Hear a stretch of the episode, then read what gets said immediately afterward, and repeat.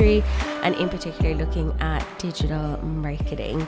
I'm your co-host, Ciara Lynch, and we have Sarah with us today. Sarah, how are you? I'm not too bad. How are you? I'm good. How was your weekend? It was very chill. I just went to Cork City, went out for food with my sister. I did finish up most of my kind of new office area this weekend, which is really cool. Exciting. And it was relaxing. It was chill. And I think the weather wasn't great either, so there wasn't a whole pile you could do. Yeah, of course. How was your weekend? Weekend was good. I kind of similar to you. I did a lot of like wholesome things. Oh wait, Ciara, you saw Barbie. I know. Actually, yes. This is how I started off my weekend. I did. I went to see Barbie. Oh my God, Sarah! I absolutely loved it. Really? Yeah, I loved it. Oh, I'm so happy to hear that, because I know you were skeptical. I was skeptical, and I was talking to a friend of mine over the weekend as well, and she was like saying it to me. I think we all, maybe when we heard there was a Barbie movie coming up, being like, okay, that's not going to be great. Yeah. But it is so much better than I thought it was going to be. So I went in with like not my expectations low, but like somewhat lower than maybe they should have been. Yeah, I loved it. I really, really loved it. And even I remember when you were saying you went to go see it and you cried. Yeah, I definitely cried as well. And like actually my friend that came with me, she kind of teared up. Okay. And we did so at like different parts of the movie, which I thought was really cute. I mean, I probably teared up at the part that everyone, like probably the most common one, when the Billie Eilish song comes on. Mm-hmm. I loved it. I want to go see it again. Would you? I was actually thinking about going to see it in the next few weeks as well, because it's just so good. And I feel like it's really suitable for every age category as well. I don't really think it's targeted towards one big age group. I mean, when I went, there was people older than me, there was small little kids, and it kind of suited everyone. Yeah, it is. It definitely is. The soundtrack's really good. Ryan Gosling is hilarious in it. Like he is my favorite. And when I first saw him with the dyed blonde hair, I was like, oh God, no, not Ryan Gosling. Yeah. Amazing. I take every bad thing I may have like thought about it going like before. I take it all back. It's so good. It was so good. I'm so happy you liked it. Yeah, loved it. Do you know what was really funny actually as well? Two funny things happened when I went to go see it. The first one was there was this guy sitting beside me. Now I went to the Everyman cinemas. So anyone who's like listening, who's in London or in the UK who might know are there Everyman cinemas in Ireland? I don't know. No. But they're basically the cinemas that have the really comfortable couches. So like you really could fall asleep in there. Like it's so comfortable. And this guy came in and he sat beside me and he ordered some food. So you can get like burgers, chips, pizzas. Wow. Like you can get like a proper dinner in there as well. And you can have like a beer or a wine. And he ordered food. He had a beer. He was on his own. And anyway, about halfway through the movie, I kind of like looked out of the corner of my... He was asleep. Oh, really? Oh, God. And then he started snoring. Oh, no. But gosh. Yeah. So then that... I was like... I like kind of tapped my friend and I was like, oh my God, look, he's fully asleep. I genuinely think he just went in for a nap and a bite to eat. Yeah. Like, I don't know if he was truly there for Barbie. But a few minutes after that, then that I had noticed he was asleep, the fire alarm started going off. So they actually had to evacuate everybody out of the cinema. And this lady came in and she was like, we'll go back to the start, but we just need to get everybody out. And I was like, I don't need it to go back to the start. I just wanted to like pick up where we've paused, which they did, absolutely. But... yeah, we did have to like evacuate for about 20 minutes halfway through the movie, which was a bit crazy. Now, I was saying to my friend, that's such a sign that I enjoyed the movie, because if I wasn't enjoying it at that point, I probably would have left. Yeah, Obviously, yeah. Because you're just waiting around. But no, we did. We waited. We went back in. Loved it. Oh my gosh, I'm so happy to hear that. Yeah, such a hit. It was a real hit. So that was kind of how I started my weekend. And then other than that, I read lots. I finished 2 books. 2 books? So, yeah. So I finished 2 books. So one of them is from Ocean Vuong called On Earth We're Briefly Gorgeous. Oh my God, it's a really short book. It's only like 200 pages, 250 maybe. Oh my God, I bawled my eyes out. Oh really? Yeah, like, you know, when a small but mighty book, I was like, yeah. Oh my God, this is gonna have like a lasting impact on me. It was so good, so good. And then yesterday I did a bit of painting. I was out and about. The weather here, like I was saying to you, is so lovely that it's a shame to like be indoors. Yeah, so I just tried to spend a lot of my weekend outside where I could. But yeah, that was it really. In case people haven't like picked up, we record this episode on a Monday morning, so this is also like Sarah and I catching up on the weekend. No, it is. I actually really enjoy these little Monday morning catch-ups, and then we do our little deep dive session. It's a really good start to the week. I always really enjoy it. Yeah, definitely. Like I always kind of start my Monday now by like looking at beauty news, seeing what's going on, if there's been any like major updates or collaborations or announcements. And because we record on the Monday and the episode basically comes out on the Thursday of the same week, it is basically like new news, you know. It's not like trying to get ahead and we're like, oh, this episode comes out in a month. And that's why we've decided to kind of record and then churn it out so quickly. Mm-hmm. Which isn't always easy to do when you're a busy agency, but no, it keeps the news relevant. It does. Speaking of beauty news, should we get into our little what's going on in the beauty world session? Yes, let's do it. Where will we start? What have you got for us? Well, I have something from Prada. I actually got a press release on this. I think it must have been 2 weeks ago, but at the time you weren't allowed to speak about it because it wasn't launched yet. Yeah. But now, basically, Prada have launched skincare and makeup. Love this. Which is really, really interesting. Now, it's extortionate pricing. Yeah. You're talking like €370 for one of their serums. Oh, wow. But the way they've went about marketing it has been really, really cool. The products are all refillable as well. So once you're finished a product, you can just go back and get your refill instead of buying a whole new tube, which taps into that kind of sustainability element as well. Yeah. Which was very, very nice. But I think it came out at the beginning of August. Now, I don't think it's available in Ireland as of yet in like our department stores like Brown Thomas and stuff, but it is available on the brand's website. Yeah. But I just thought it was a really interesting move from Prada. Like when you think of Prada, you think of their iconic bags or, you know, the big loafer shoes and those trends.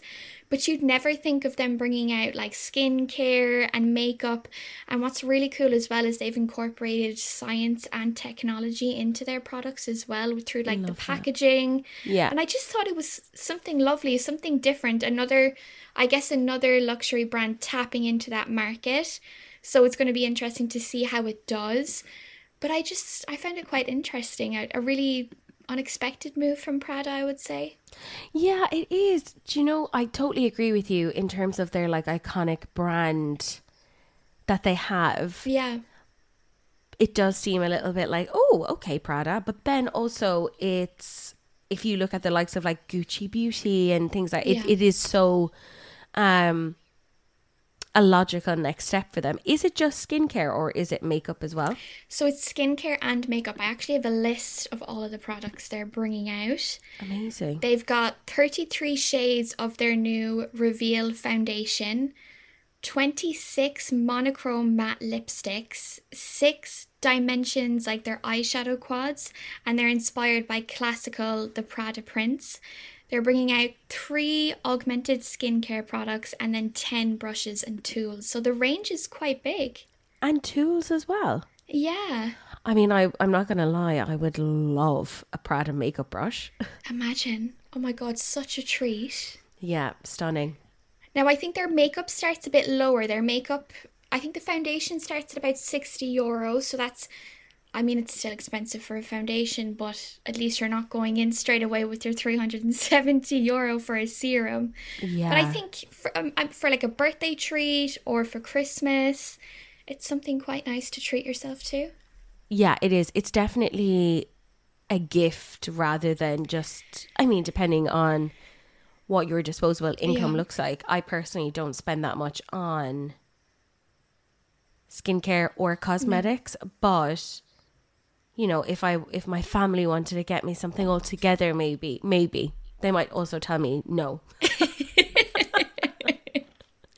Oh my God, I can imagine now if I said that to my family, they'd be like, are you having a laugh? Oh God, yeah.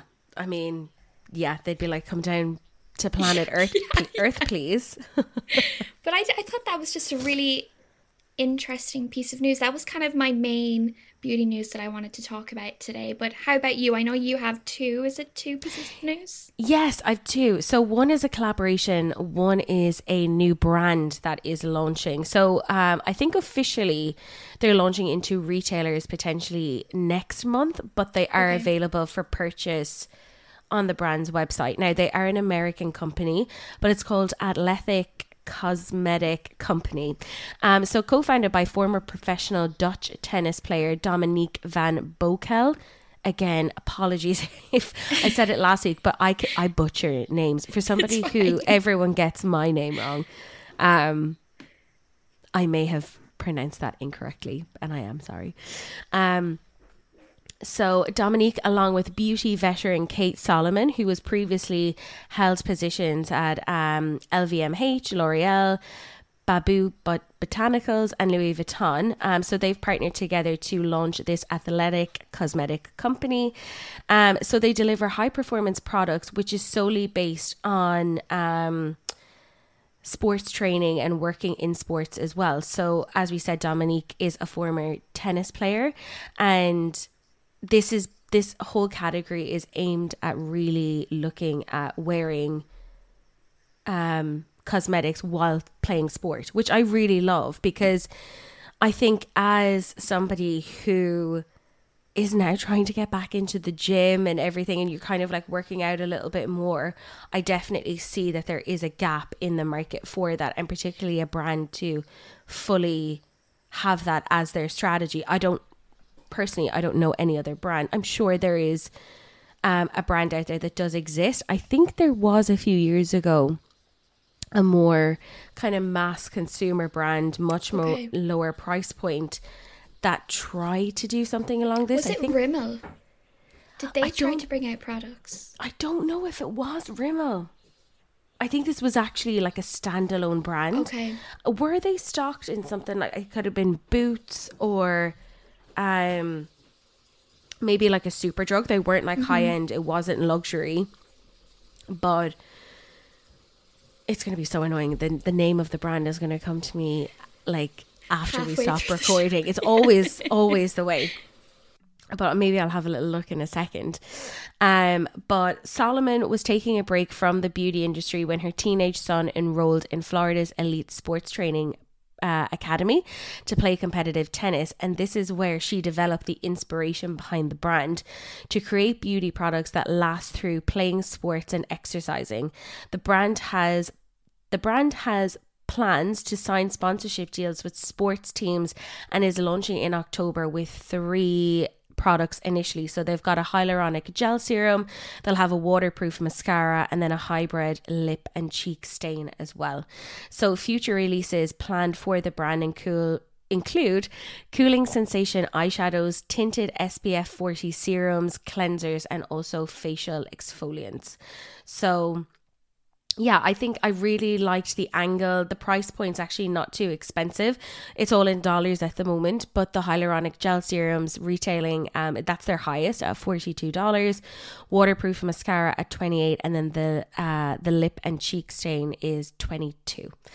So that's what we've got in terms of new brand news. And then also we've got a new collaboration. So Bleach London, which many people will know as the really experimental salon that's based in like really hip, cool areas of London. So they're in Soho, they're in Shoreditch, and they are known for like their bright, vibrant colours, but they have done a collaboration with Marc Jacobs. So Heaven by Marc Jacobs. So these two companies have come together to express their love for bold ideas and nostalgia through a collection of 3 temporary hair colours. So you've got red dye, which is a dusty, vibrant red. You've got pink dye, which is a metallic, glossy shade. And then you've got green dye, which is a luminous slime colour. I don't know, Sarah, if we are the demographic for these colors, but I do. Probably not. I think they're pretty cool on everyone else.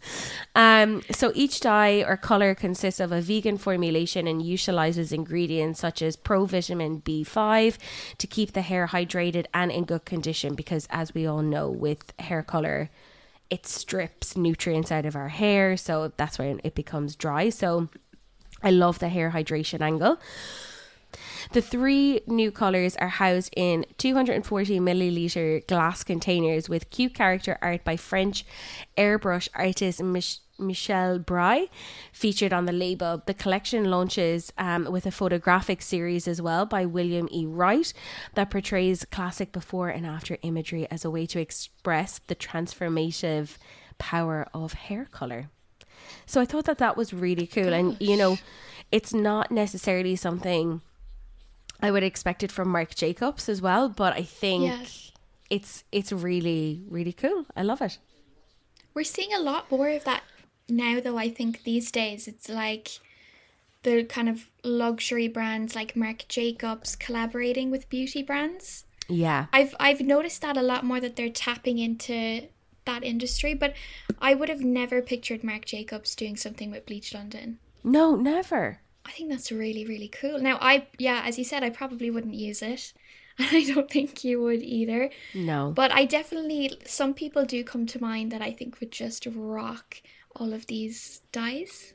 Yeah. Do you know what it is? I find it depends on how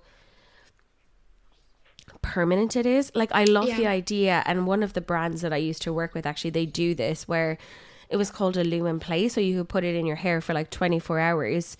Okay. And be really cool, but then it would wash out really easily. So if you wanted, like, say if you were going to a day festival, or you were going to like Harry Styles or something like that, and you just wanted to be a little bit adventurous, and if you had lighter pieces in your hair, you know, you could kind of be adventurous for the evening, and then it would like wash out.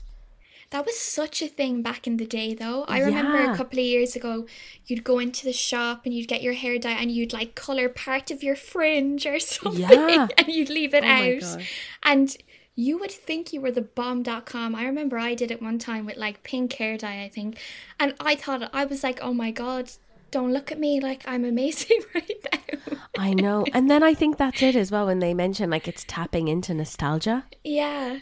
I love that. Yeah. So anyway, that was that's Bleach London. We've got loads to talk about in today's episode, and I don't even think we'll get through all of the notes. But even if we don't, what we will do is, of course, we've got show notes, really detailed show notes for the episode that will be also available on our website. So that's socialhereagency.com/podcast. We'll leave the link in the show notes, of course. So we will definitely have all of the information in there, because UGC and where it's kind of come from and where it's going, it's a big subject, Sarah, isn't it? It's massive. Like, and I think it's been around for a couple of years. I remember when I was doing research on this, like it's been around since 2017, 2018, it kind of started coming in. But I do think in the last year or so, it's just completely taken off.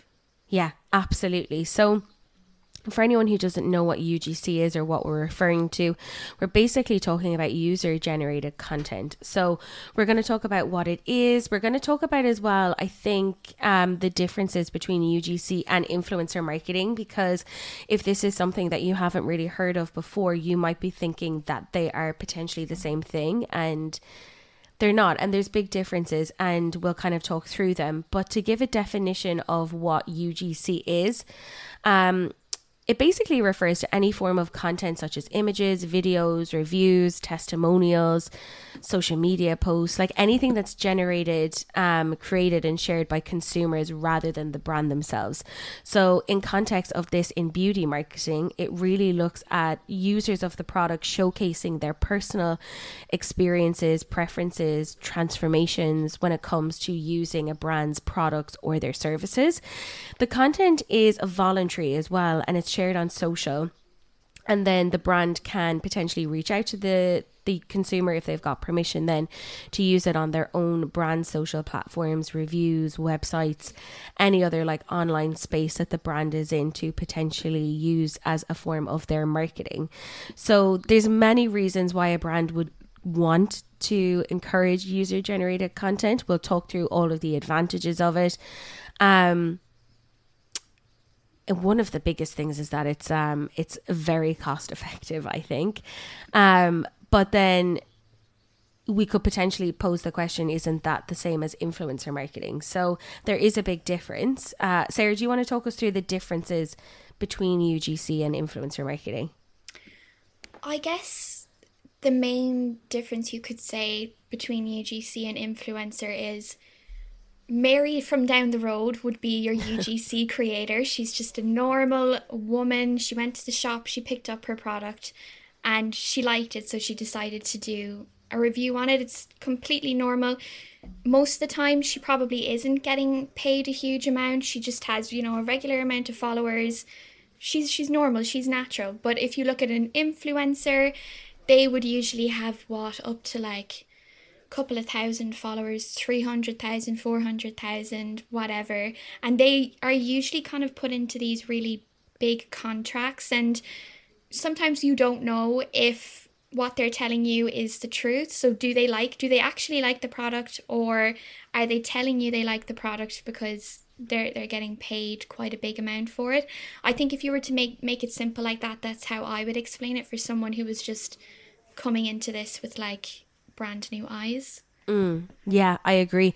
And also to add on to that as well, from a brand's perspective, influencer marketing, as you mentioned, Sarah, the influencer has a higher audience. So yeah, a lot of the time the brand is wanting to use for the influencer to post on their channel. Like that's the goal. So then you can get your product and your service to new people who are following that influencer. And then I think with user generated content, the goal is to kind of inject credibility into the brand's social. So it's not necessarily about the reach. It's more about the community, the engagement, exactly, showing the product in use. Whereas influencer marketing is about brand awareness on that influencer's channel. 100%. And you know, I've been prepping my research for the last couple of weeks. You have loads. So hit us. What are some of the stats you've got? So 93% of customers will always go and look for reviews or like more UGC content of real people buying the product before they actually go and decide, okay, I want to get this makeup palette or this foundation. So that kind of just shows you just how important it is for brands to tap into that. But I also think it's a really good starting point. Like if you're a new brand and you don't have the budget to work with an influencer, I think going down the UGC road is a little bit more cost effective. Yeah, for sure. And 88% of consumers say that recommendations from family and friends also influence their purchasing decisions.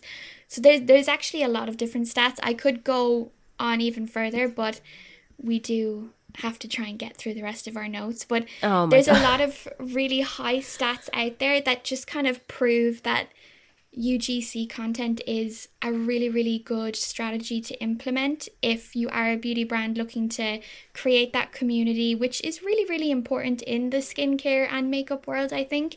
No matter what you're doing, having that community and having people, real people, show off your products, it's really, really important. Yeah, you touched on that as well. And I suppose looking at it from the significance of beauty brands, I mean, there's loads and loads of benefits of why a brand would do this. So we'll just kind of go through some of them. So first of all, authenticity and relatability. So user-generated content is often perceived as more authentic and relatable in comparison to professionally produced brand content. Consumers in this aspect, they do trust the opinions and experiences of their peers more so than traditional marketing. And I know that you just touched on that as well, but I think your overall marketing strategy should be a blend of all of the above. It shouldn't really just be one thing. So we're not saying don't use these like big, crazy, highly invested assets that you've probably got, but also show what that looks like to the real person and inject a little bit of like, okay, what's this product going to do for me who's using it in my bathroom, not a hotel or a studio where I'm just like Mary from down the road, as we say, or like our example consumer, but you know, what's it going to be like for her? And I think that's where the transparency definitely comes in.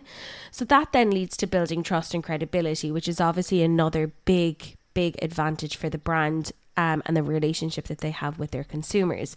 They're seeing these real people using and benefiting from the product. So again, like we say, it's showing that the product is going to deliver on the results as well. And you're seeing that, particularly when it comes to the rise of video content. It builds engagement and also it builds up the community for the brand, which is always going to be one of their bigger goals when it comes to just social media use in general. So it encourages engagement by involving consumers in the brand story as well. And I think we spoke about this last week when we were talking about like Elf, and we did, for anyone who missed it, we did a deep dive into Elf and just using them as a case study. And one of their core factors in their social media strategy was including the audience. Like all of Elf's bigger campaigns that we spoke through all had an element of UGC in it. So there is definitely something in making your audience feel connected to you. And I love that. You know, we touched on it being a cost-effective area of marketing, so they can... brands can leverage this type of content instead of investing heavily in professional content creation, because on average the cost for user generated content, and there are a few different ways you can do it, you can hire a UGC creator, or for like our agency, for example, we do UGC style content for some of our brands. That package is going to cost a lot less than if you're going to someone, an influencer who has 1 million followers, you know, significantly costs much less to go down that road. Or if you're actually using your real consumers, then of course, then that is even less again. Diverse representation, of course, this allows you to have diverse skin tones, body types, beauty routines. It promotes inclusivity, and obviously that is really important for any brand when it comes to marketing. Increased reach and visibility, it allows you to get feedback and, you know, of course, improve on future content that you might be releasing from a brand. And of course, it enhances customer experience as well. So there's so many benefits. We could keep going, but it shows that in the competitive landscape of beauty marketing, brands need to be listening to what consumers want. And of course, that is authenticity, personal connection. It just wants to feel like that your brand is listening to what consumers are doing as part of your community. And I think that's where UGC plays a really big part of that. It also, I think, just really links in with the road social media is going down. Like, people want natural things. They don't want filters. They want people to be honest. And I think customers, they want to have an insight into brands. They want to know what's going on. They want to feel like they're involved and that they're part of a community. And I think, like, years back with traditional advertising, we didn't really get that. You know, we saw the supermodels on the billboards, or we read, I don't know, Vogue magazine, and we saw the adverts in there, but we never saw real people. So it almost felt like these brands, they were in another world. Like, we were down here on the floor and then they were up in space. It was like two completely different worlds. So I think the beauty of UGC is it's it's linking both worlds. It's allowing the customer to feel part of this community, and it's also allowing the brand to get to know their customers better and then develop products and move things around in their brand to help them reach their right audience. Yeah, absolutely. And I, you know, you touched on something there of like, I would have thought a few years ago I could never be the face of like a L'Oreal ad campaign, for example. And taking for example Schwarzkopf, they actually used influencers, and then I think they put their faces on the product as well. Now, influencers who were kind of micro as well, they didn't have a massive following, but they got the different varieties of like people who had red hair, people who had blonde hair, and it's kind of like, again, showing the diversity, but it is kind of like not taking away the models, but it's just making it a little bit more relatable. Exactly. And I think, as I said, like that has really become a lot more important, especially since TikTok has come out, I think, because it in many ways is a completely different platform to Instagram. It's a lot more natural, and I think maybe sometimes it's easier to be yourself on TikTok in a way. At least that's what I find when scrolling through videos and seeing all of these UGC creator videos and stuff, is that, I don't know, is it just easier to be more natural and to be yourself compared to Instagram, where, you know, you have to have the perfect Instagram grid aesthetic and your pictures have to be perfect and your videos have to be high quality. Whereas I think TikTok is, I mean, this is going into a whole other road now, which we won't go down, but I think it all just links in with each other, basically. Yeah, but you touched on something really important there, because if a brand is trying to launch effectively on TikTok, the best road of action is probably going down the UGC focus strategy to begin with, because that's kind of setting the seed for the brand name to get out there. Because I don't follow any brands on TikTok. I follow creators.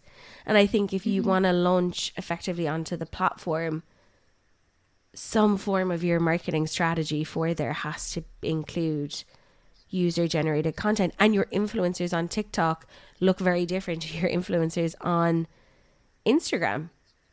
Yes, they do, 100%. Yeah. I think they're just two completely different platforms in a way. You kind of have no filters on TikTok most of the time, and people are more natural, and then on Instagram it's a little bit more aesthetic. Yeah.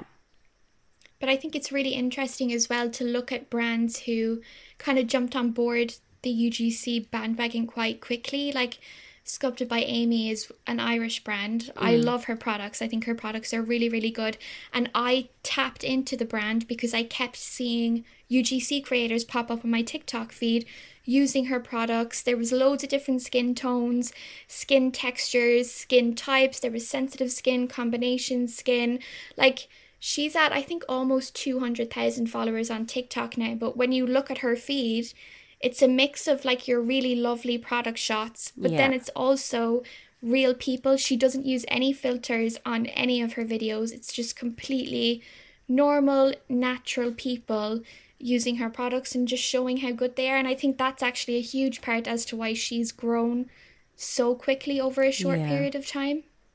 Yeah, 100%. And I know that the brand, I mean, Charlotte Tilbury, I'm going to... Yeah.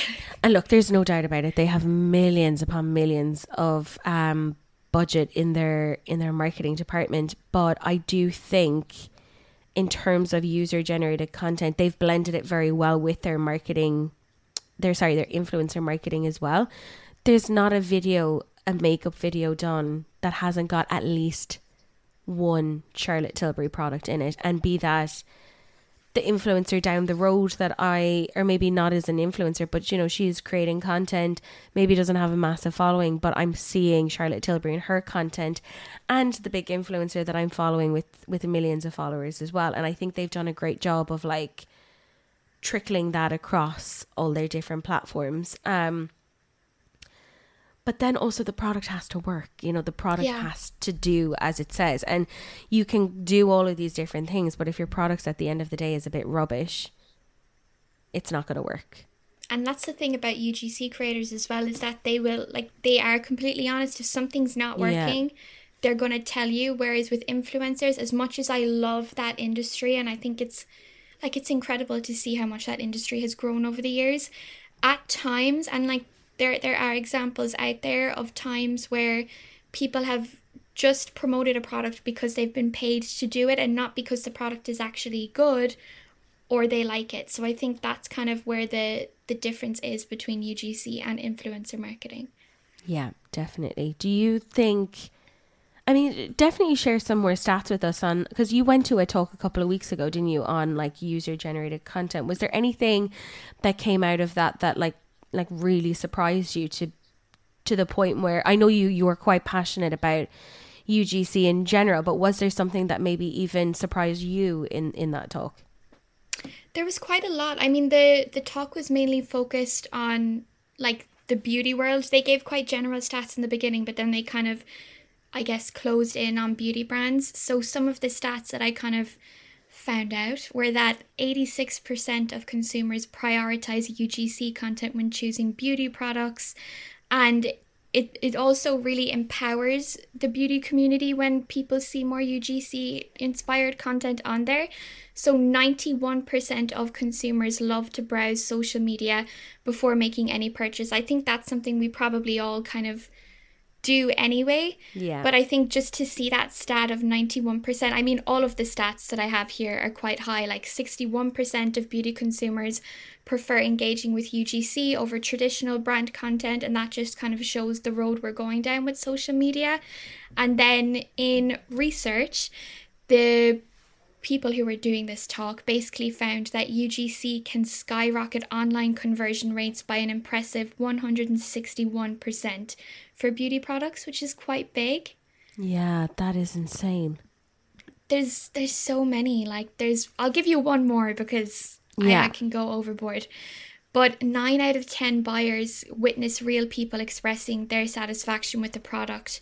And then when people see that, confidence in a brand soars. So that's kind of, I guess it's really easy then for beauty brands to leverage this power, and then they can just curate and display UGC testimonials on their digital platforms. There's so many really, really high stats that just kind of prove that, I don't know, is influencer marketing going to dwindle down a little bit and UGC content will kind of take over? Now, I do think a balanced approach is probably the best. Yeah. But I do think maybe down the road, UGC will probably become a lot more popular. Yeah. I mean, there's just so many more long-term benefits of it, like your community building, the transparency. I think a big thing is it's cost effective as well. Absolutely. Now, like, you know, the way influencer marketing, I guess, essentially was kind of a trend for so many years, and maybe UGC is just another trend that will come and go. Yeah. But I think while we have it here, and I just think brands should just jump on board. Like I really am so passionate about it because I see it on our clients' socials. When UGC content is put up on their socials, that's when they get the most engagement. And, you know, they get the most engagement, they get their comments, they get their likes. Whereas with influencer marketing, or even sometimes just your static posts of like beautiful products on a really nice layout or whatever, they're gorgeous. And I think it's really important to share that as well, but also have your UGC content in there because we can see it works. Like it really does help a brand. It's kind of going back to like old school marketing that I think we all know anyway. It's like even a few years ago, an Instagram post with a face in it would perform so much better than with just a product. And I think it's kind of just taking that to the next level with video content, really. And I think as well, what that leads into as well when it comes to why user-generated content is great for brands is because every brand wants to go viral, right? We looked at it with the e.l.f. case study last week. Every brand wants to put themselves in a position where they have the potential to go viral.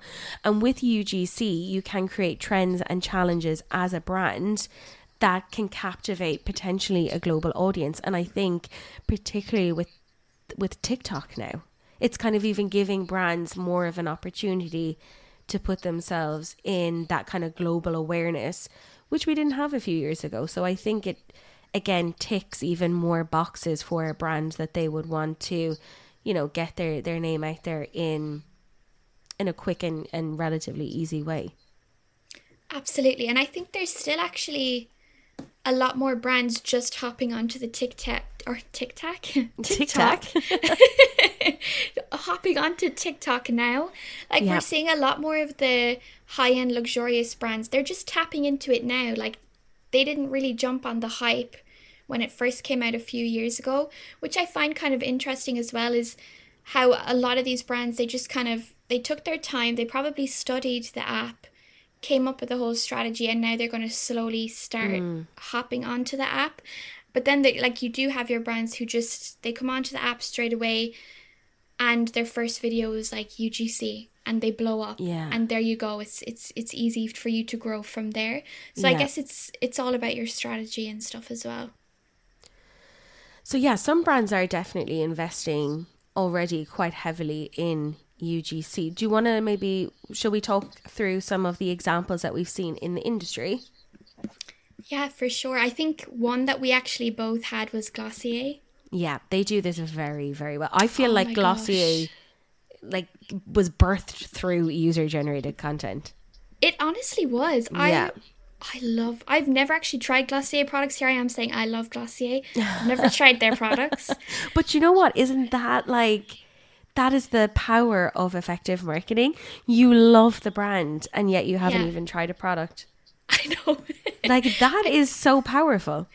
I do really want to try their products though, because they do look really, really good. But yeah, I guess, I mean, they're probably leaders in this world. I know that they had a You Look Good campaign, which basically encouraged all of their customers to share unedited selfies using Glossier products. I love this. I think in this day and age, we're all about being real on Instagram, cut the filters, and this kind of has two benefits to it, I guess. First of all, you're seeing people's real skin, so it's like, oh my god, the pressure isn't there for the person who's looking at this post. You know, they might feel like, okay, when I'm posting my next thing on Instagram, I'm not going to use a selfie. This girl could do it, or this guy could do it, whatever, so I'm going to do it. But then also you're seeing products in use and you're seeing how it actually looks on a person's skin. Do you know, sometimes I think when you kind of Photoshop your pictures or whatever, you're not really seeing what a product actually looks like. Yeah, exactly. And you know, people who have pores and people who have imperfections and seeing what it looks like, because actually that could, if something is edited and filtered and then you buy it, you're like, oh, this product doesn't work because what I've seen online versus how it's performing for me, I would just bin it and be like, oh, maybe it either doesn't suit me or the product's rubbish, and neither are good outcomes for the consumer. Absolutely. And I think the whole thing behind this campaign was Glossier's products are made anyway to kind of enhance your natural beauty, and it's just kind of adding a light layer on top of what you have already, which is beautiful. Yeah. But I think I really, really liked it. It just showed an unfiltered moment, and the campaign did really, really well. I mean, their engagement rate on Instagram went up 65% and it generated a 24% high conversion rate, which is really, really good. Yeah, I mean, insane stats. And, you know, for anybody who doesn't know Glossier, it's founded by Emily Wise, who was I felt like I had to support the brand because she was on The Hills. Do you remember this? I know. I loved The Hills. Oh, and she was only in an episode, Sarah, and I was like, oh my god, Emily from The Hills. Yeah. She's launched Glossier. But I mean, incredible. I think she launched it at just the right time as well. But Glossier for me, I kind of obviously had seen it on social media, but then my friends were using the product, and then it was that word of mouth. And it does, like we said a few minutes ago, it is just a brand that has adopted UGC and it has worked incredibly well for them. It totally has. And I think as well, what I really, really liked about some of these videos that I've seen is the way the product was placed in the video, so it wasn't overly obvious that this is a video about Glossier, I need you to watch. It was get ready with me in the morning or my evening routine or whatever. Yeah. And the UGC creators kind of slowly introduced the products. It wasn't just a full-on in your face, I'm promoting this. I just really liked the way that campaign, I guess, ran. Yeah, no, absolutely. I think they are definitely an amazing brand to look at in terms of like best in class UGC. I think they do it incredibly well. I've also just made a note, Sarah, for, I mean, all of our episodes are planned for the rest of the season for season one, but I did put down potentially a Glossier case study for season two, potentially. 100%. I mean, they're so much to talk about. Yeah, I know. Okay, the next brand that I had down on my list is actually looking at Fenty Beauty. For anyone who might be living under a rock and doesn't know who Fenty Beauty are, they are, of course, the skincare and cosmetic brand founded by Rihanna, who we all love. Well, I'm a big Rihanna fan. Are you? Yeah. Oh, I love her. And I love Fenty. I think it's such a good brand. Yeah. A friend of mine was actually the marketing director at Fenty for a little bit. Maybe we should get her on the pod. No way. Yeah. So maybe we could pick her brain. Yeah. Again, maybe for season two, I'll ask her. She's not really a podcaster. I don't even think she listens to podcasts, but I will ask her. I'm sure she might be up for it. But yes, Fenty Beauty by Rihanna. The launch of the brand was marked by the introduction of an extensive range of foundation shades, which included shades for deeper skin tones that were traditionally overlooked by many beauty brands. So, you know, they kind of launched already establishing themselves as an innovator. And then this move immediately set them apart and demonstrated its dedication to diversity.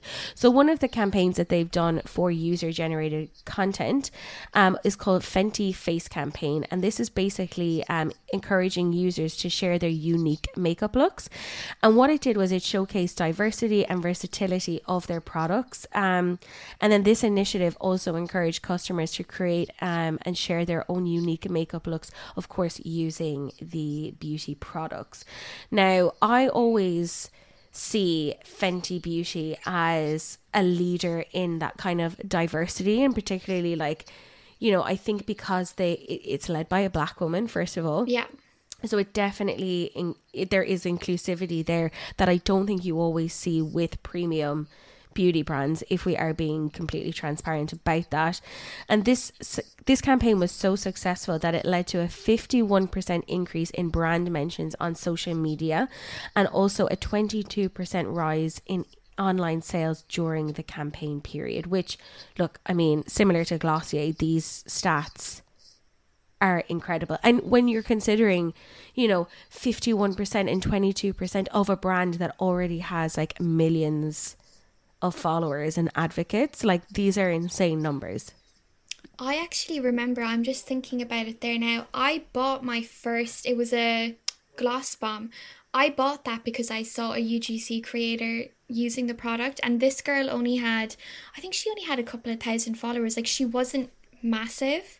Yeah. But I'm just thinking back to that time now, that's how I actually discovered Fenty Beauty. I didn't necessarily come across it because of like some huge billboard or like in a magazine or whatever. I found it through a UGC creator. I love that. I really do like the way she's gone about her marketing though. And I don't think she's kind of changed massively over the years. I think the core thing for her is like building that community, having inclusivity. Mm. And she is, again, one of the brands that just nail UGC content every single time. I don't think I've ever seen that brand fail at something. No, definitely not. And also, it's accessible, but also high end. Like, yeah, I don't know. Where is it stocked in Ireland? It's in Boots. Boots. And I don't know, is it in Brown Thomas or Arnott's? It's definitely in Boots, because whenever I go in, I always stop at the stall to have a look. I'm not too sure about Brown Thomas or Arnott's, though. Yeah, that's what I was going to say. It's stocked definitely in Boots here as well in the UK. And again, I just think that makes it really accessible. It does, 100%. I think it just, again, it's like it's owned by Rihanna. Think of Rihanna. She's like this massive person. We all love her songs, but having her products inside in Boots kind of brings it back down to earth a little bit. I don't know if that makes sense, but it just makes it feel a little bit more normal. And then, you know, if you are a college student or whatever and you're on a budget and you go into Boots and you look at her products, I just think it makes it that bit more accessible in a way. Yeah, no, 100%. I completely agree with you. And then the last one we're going to talk about is Sephora. Do you want to... Well, this is the last one on my notes. You maybe have some more, do you? I just had one from Summer Friday. Like, this one was super, super quick. Obviously, Summer Friday is a skincare brand known for, it's like really luxe face masks and stuff. Yeah. And they basically launched the Summer Fridays campaign to celebrate self-care and self-care rituals. So customers just posted content featuring themselves indulging in self-care moments with Summer Friday products, and UGC creators basically highlighted the brand's association with pampering and also relaxation.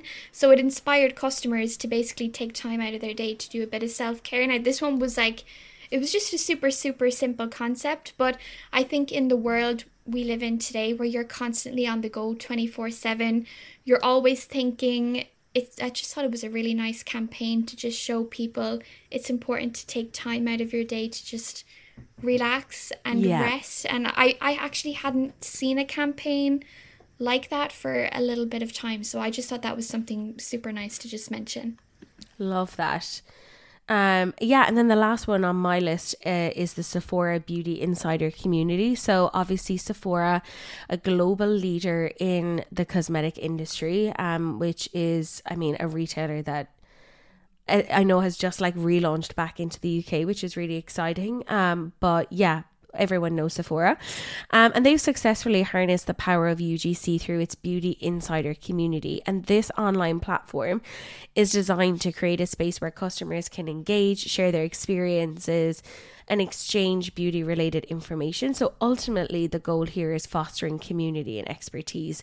What I love about this program as well is users who actually submit content, they get it as points or like loyalty points as well, which can be redeemed for rewards like exclusive products or discounts.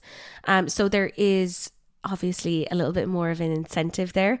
But the UGC driven community boasts over 2 million engaged members, and it's estimated that products with UGC reviews on Sephora have a 50% higher conversion rate than those without. That's insane. 2 million engaged members. I know, 2 million. So if, oh my God, you know, if there's anything to be taken from that, it's like if Sephora are investing in it, maybe it's time you do too. Oh my God, absolutely. I love Sephora. I wish we had Sephora in Ireland. Yeah. The things I would do. It was wild to me that it wasn't in the UK for so long. Yeah. And how many stores do they have in the UK now? Just one, I think, for the minute. They just relaunched back into Westfields, in White City, Westfields. But I'd say they will probably open up more, and then you can obviously shop online as well through site.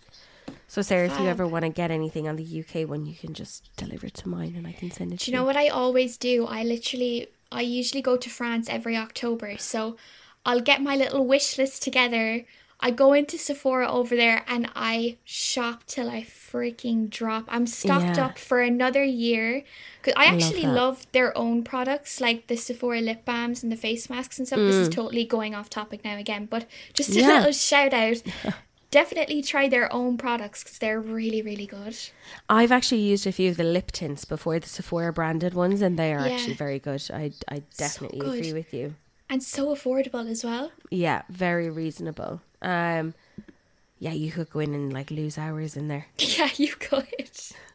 Come out a new person. Okay, perfect. So I suppose the next thing on our list to go through is like basically strategies for leveraging UGC.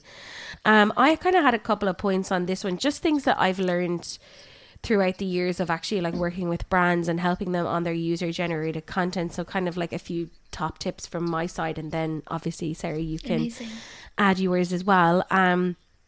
First of all, clearly defining your goals. So before you're launching a campaign, really have a look and see what your objectives are, like what you really want to get out of it. If it is fostering a community, if it's boosting sales, if it's, you know, trying to just diversify your own content on your feed. These are all different goals. They can work together, of course, but you need to be very clear in what your end goal is, because that might change the different direction of user generated content that you like repurpose, or if you wanted to do a call out on it. Like Monica Vinader do a really good, they call it a brand ambassador program, but it is essentially user generated content that they want to basically build that community. So they're a really good example to look at for examples, but they have very clearly set out what their goal is on that, and it is fostering community. So I definitely think everybody should be having a think about that. Identifying who your target audience is.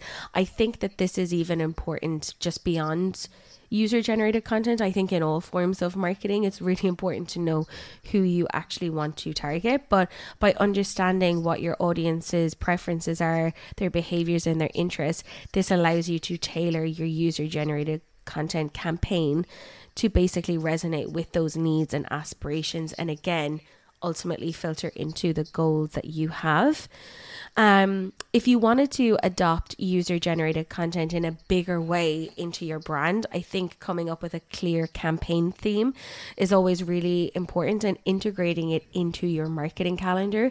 So designing a campaign around a theme such as a challenge or a skincare routine or a product transformation can definitely all work together in a more seamless way that, you know, we're kind of driving amplification here to make it a bit of a trend. And if you want that virality, if we're all kind of talking about the same thing when it comes to a brand, it definitely has a bigger digital footprint in the long run. So where you can create a campaign, I definitely think you should.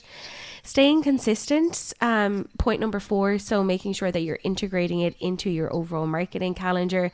It's not just a kind of a drip feed every now and then if you're really serious about taking this to the next level. And for all of the reasons and stats that we've shared throughout the episode, I mean, it is a no-brainer, but making sure that you're consistent with it. And then evolve and innovate. So continuously experiment with new ideas and formats to keep your audience engaged. Social media changes so quickly and trends are changing so quickly, particularly on TikTok. So making sure that your brand is relevant, and if some dance or something has gone viral, let's have a look and see how we can make it more relevant to the brand. And something really interesting might come up where you're like, okay, this could be our brand's take on that. So I think, you know, a lot of these points are not just UGC related, but I think just important to be adaptable, I think, where possible.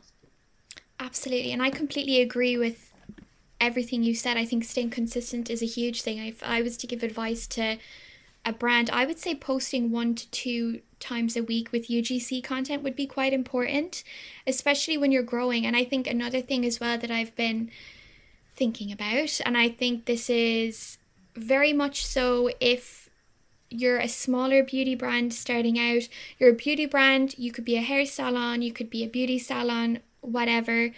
I think being selective with the UGC creator that you want to go for is important. Yeah. When you're a smaller business, I think having an outline maybe of what you look for in a UGC creator, the style of content that you want, that's going to be really, really helpful for the person who's going to be making all of this content for you. But I also think fostering that relationship with them, if you are a smaller business, especially if you're a hair salon or a skincare clinic, whatever, having that relationship with the UGC creator and making sure that you get on and that you're on the same wavelength, it's really, really important, because it allows the business to kind of feel a little bit more relaxed and be like, okay, she's got this or he's got this, and I don't have to worry too much. And it also just allows the creator to develop that relationship with you as well and get to know your business and your brand a little bit more. I guess that is, as I said, more so if you're a smaller business starting out. If you're a bigger business, sometimes it is easier to just kind of put out an open call, but when you're starting off, I do think that would be quite important. Yeah, and you can learn along the way as well. You know, it's all about, okay, that worked. This is a really amazing part of this campaign that we've done. Like, how can we elevate that and taking away things that maybe didn't work so well? And it's all about, I suppose, looking at how you can future-proof yourself when it comes to building that community and user-generated content. That quite nicely leads us into the next point, and it is going to be our final point today because we're already recording for an hour. But it is kind of looking at the future of UGC as well. And while there is so many different ways that we can go about it, I think maybe we'll just highlight three areas, Sarah, and then what we'll do is we can put the rest in the show notes, and of course people can go on for further reading there. But yeah, what would you, so for you, because I know you've done a lot of research on this as well. Like, for you, where do you think the future of UGC is going? Do you know what? I think it's hard to just give a full answer now, because I do think it's still kind of, people are still learning the ropes a little bit. It's still growing, and I do think it is going to change. Mm. But I guess, how do I see it looking in the beauty industry? I just think it's going to become a lot more important, and I really do hope, in a way, that we see like the more high-end luxurious brands tap into that. Like, I would love if one day I went onto my TikTok and I saw the likes of Prada Beauty now, for example, who we mentioned at the beginning of the episode, use UGC content. I just think that would be so cool. I think also the whole, like, again, sustainability and ethical focus is going to be really, really important. So when your UGC content creators are making your videos for you, you know, spotlighting, I don't know, the ethical guidelines or whatever behind a brand. Or they could do something like, here's my sustainable beauty routine or whatever. I think that's going to be really, really big as time goes on, because that's what 99.9% of customers are looking for in their products. But I do think it's hard to give a definite answer right now, just because the landscape, it is still evolving and changing. What about you? Yeah, I agree with you. It's definitely in its infancy, isn't it, in comparison to like other areas of marketing.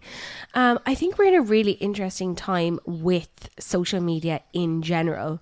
I think obviously the rise of, you know, AI technology is obviously something that's really prevalent, whether you're a brand, a social media manager, a designer, like it's so, and that's so in its infancy as well. But I feel like there's going to be no area of marketing where AI doesn't have some form of a solution or something to integrate into it. And I think that in some capacities that will like filter into UGC, because it filters into content creation. So some of the things that we were kind of looking at maybe were like virtual try-on experiences, that customers might be able to visualize how products look on their skin. We see that in some areas, particularly around cosmetics. So you can do virtual try-ons for like lipsticks and blushes and things. I think that might potentially move a little bit more into social media in general. So UGC would obviously integrate that.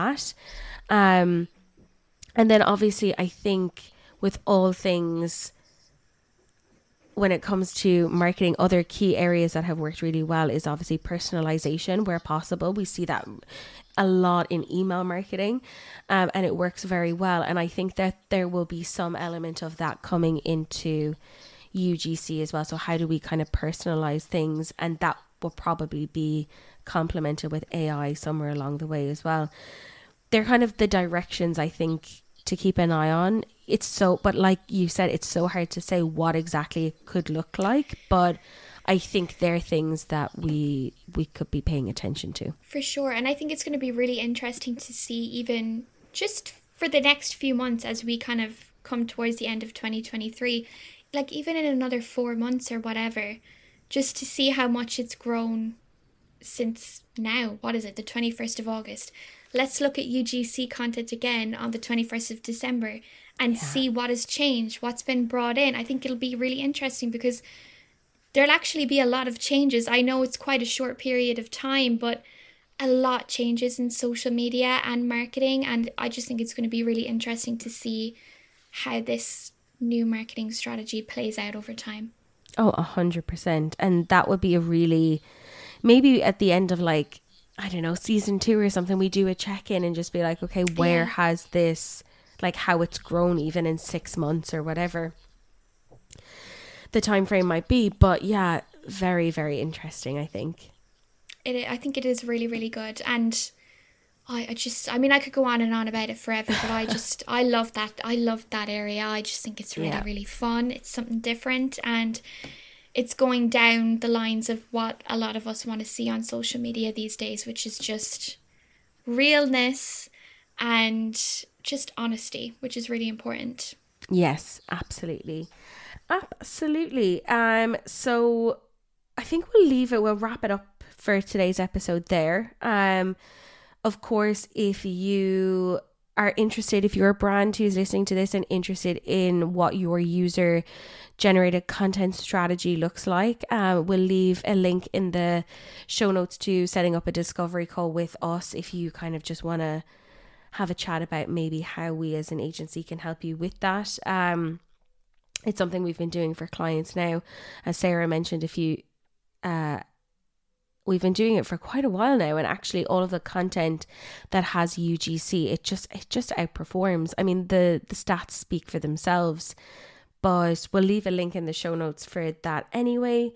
Another thing is, you may or you may not have seen it, but we have been started doing like weekly wrap-ups on our email marketing about like kind of what we've been talking about. We've got so much that we talk about, but between the podcast, between our blog editorials on site, between all of the creative things that we're doing on social media, just insights that we've seen, we're basically, rather than sending out a million emails with every update, we basically have been doing a recap every Friday. So that will kind of go into your inbox.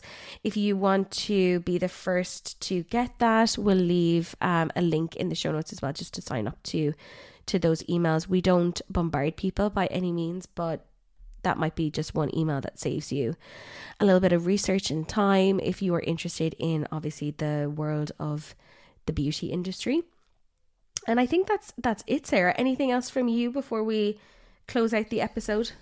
No, I think that's it. Just give us a follow on Instagram to keep up with us. We're posting a lot of really good content at the moment, actually. Really getting the team more involved in videos and stuff, and you're really starting to see our personalities a lot more. So I would say give us a follow at sociallykiara.agency on TikTok as well. And I'm looking forward to next week's episode already. Amazing. We're still kind of figuring out the logistics of next week's episode. I may or may not be here, but the chances are I may not be here. It could be Sarah leading the show. And then when I'm back, I can kind of give you an update on a very exciting project that I'm working on. But yes, I'm probably not going to be here next week. So Sarah, it'll be over to you. You'll be talking about something really exciting, very different, but also very important, particularly for brands who have got sustainability at the heart of what they're doing. A very important episode. Absolutely. I'm really, really looking forward to it, actually. I've been doing some research over the last few days, just trying to get familiar with the topic and stuff before we start recording, and I think it's going to be a good one. Perfect. Okay, guys, thanks everyone for listening. As always, if you like the pod, give us a subscribe, share it with your friends, leave a review, and thank you for listening.